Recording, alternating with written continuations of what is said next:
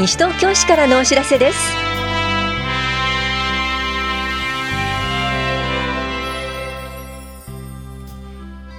今日は市税国民健康保険料の休日納付相談窓口。バイク・軽自動車の廃車などの手続きなどについてお知らせします。インタビュールームお話は西東京市産業振興課の小池桃子さん。テーマは西東京市一点一品事業至福の一品です。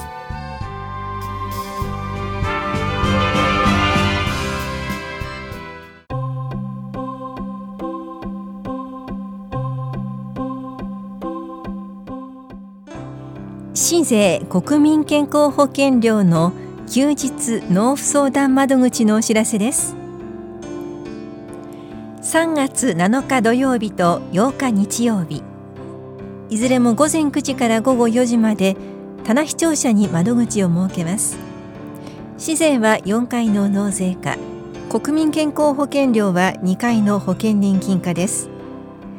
窓口では市税国民健康保険料の納付と相談納付書の再発行などを行います。納税課と保険年金課からのお知らせでした。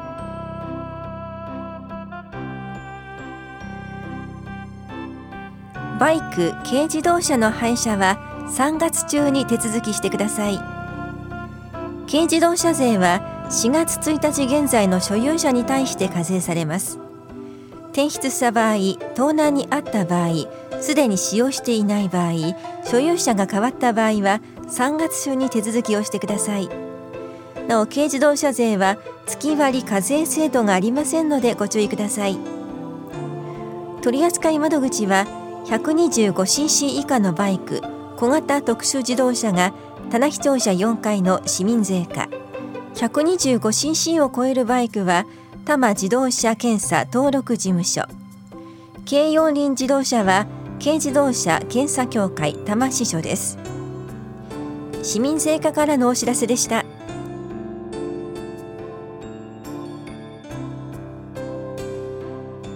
糖尿病基礎講座のお知らせです。糖尿病の食事療法をこれから始める方と家族を対象に保健師管理栄養士による基礎知識食事の話をします。この講座は3月17日火曜日午前10時から11時半まで田無総合福祉センターで行われます。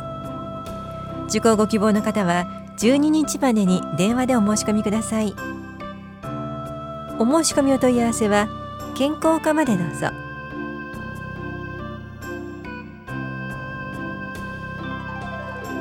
パブリックコメント検討結果のお知らせです。西東京市生きる支援推進計画について市民の皆さんから意見を募集したところお二人から9件の意見をいただきました。仮称西東京市名誉市民条例の概要について意見を募集したところお一人から2件の意見をいただきました。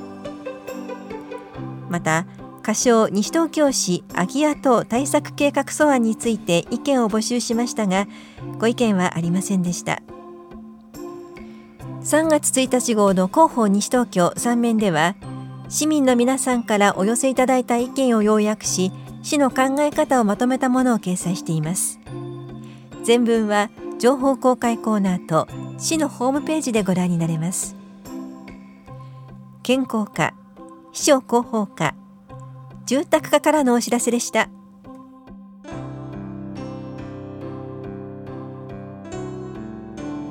消費生活講座若い人が狙われる金融トラブルに備えてのお知らせです。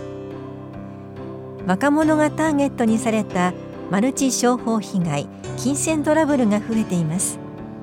また成年年齢引き下げによりお金の使い方に対する知識も求められるようになります。今知っておくべきことをご紹介します。この講座は3月28日土曜日午前10時から正午まで棚視聴者5回で行われます。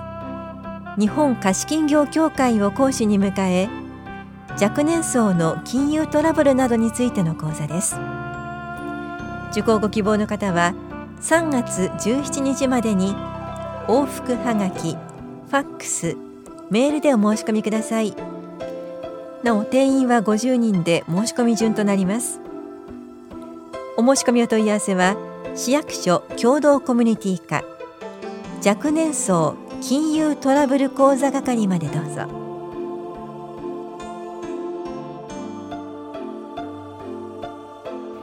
家屋を取り壊した時についてお知らせします。家屋を取り壊した時は棚視聴者4階の資産税課へご連絡ください。また表題登記がなされている建物を取り壊した場合は不動産登記法により所管の法務局に密筆の登記をすることになっています。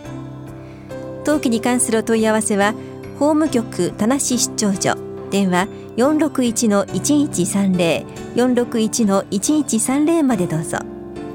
資産税課からのお知らせでした。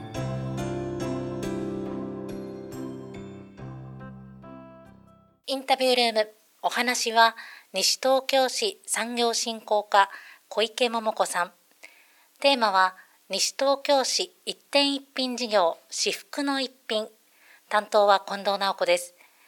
新たに西東京市の至福の一品が決まったということで小池さんにお話を伺います。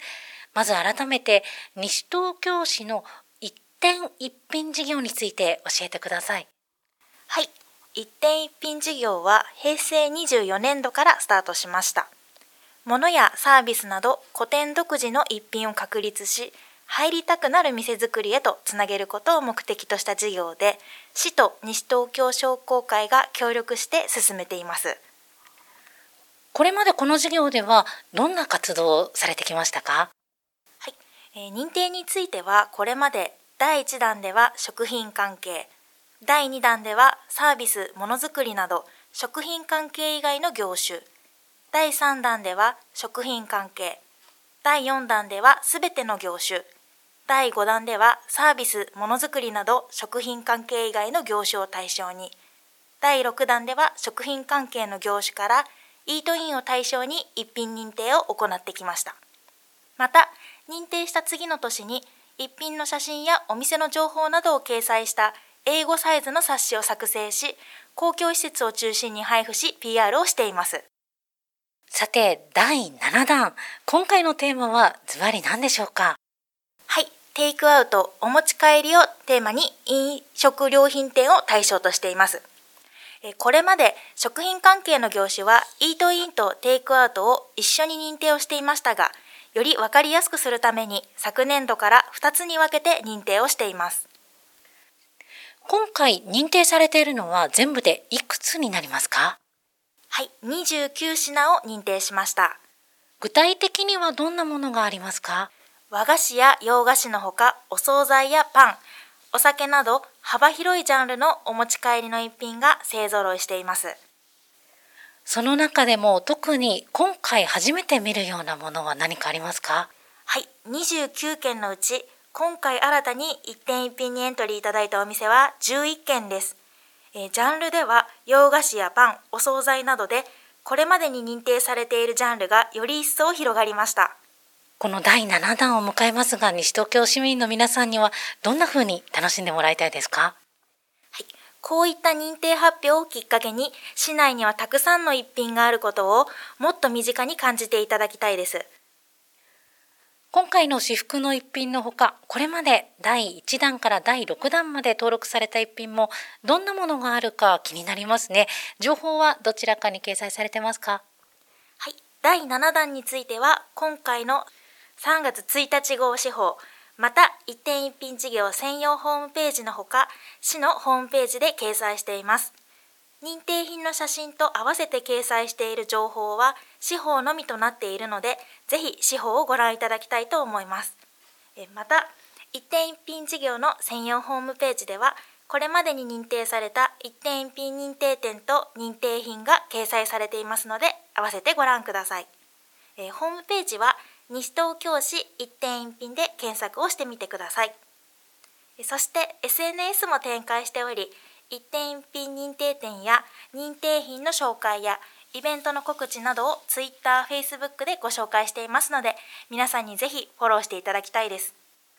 詳しいお問い合わせどちらにしたらよろしいでしょうか？はい、事務局である西東京商工会へお問い合わせください。えー電話番号は042-461-4573です。最後になります。ラジオをお聞きの西東京市民の皆さんへメッセージをお願いいたします。認定した一品を詳しく紹介する冊子の作成を行うほか一品認定店の亭主が講師となり商品や技術サービスの魅力をお伝えする大人気の一品ゼミナールの実施やイベントでの一品販売などを行う予定です西東京市の一点一品ブランドの確立を目指し PR に力を入れていきます今後もぜひ一点一品事業に注目していただければ幸いですありがとうございます。インタビュールーム、テーマは、西東京市一点一品事業、至福の一品。お話は、西東京市産業振興課、小池桃子さんでした。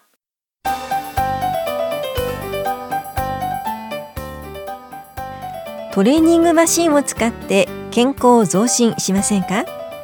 福祉会館福祉センターの機能訓練室のトレーニングマシンを開放しますので自分自身でトレーニングすることができます。トレーニングマシンを使用した筋力柔軟性の維持改善のセルフトレーニングで週1-2回のご利用で健康づくりと介護予防につながります。初めての方には利用の案内を行いますので安心してご利用いただけます。利用できるのは市内在住の満60歳以上で介護保険の要介護認定を受けておらず心身ともトレーニングの実施に支障がない方です。下法や福祉会館では月曜日の午前と木曜日の午後。新町福祉会館は月曜日の午後と水曜日の午前。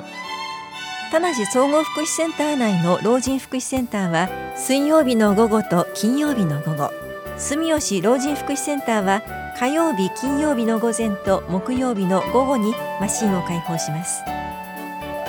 利用ご希望の方はいずれかの会場で申請書を記入してください。利用の可否は申請書の内容を確認し通知します。すでに利用している方も4月以降に利用するためには更新が必要です。お問い合わせは高齢者支援課までどうぞ。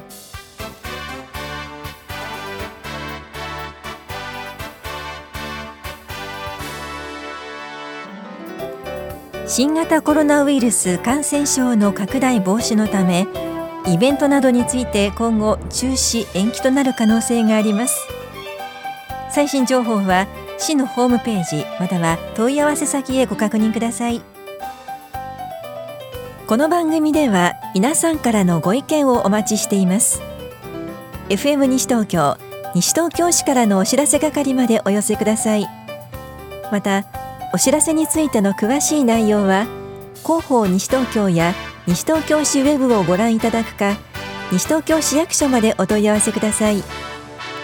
電話番号は0 4 2 042-464-1311 042-464-1311番です。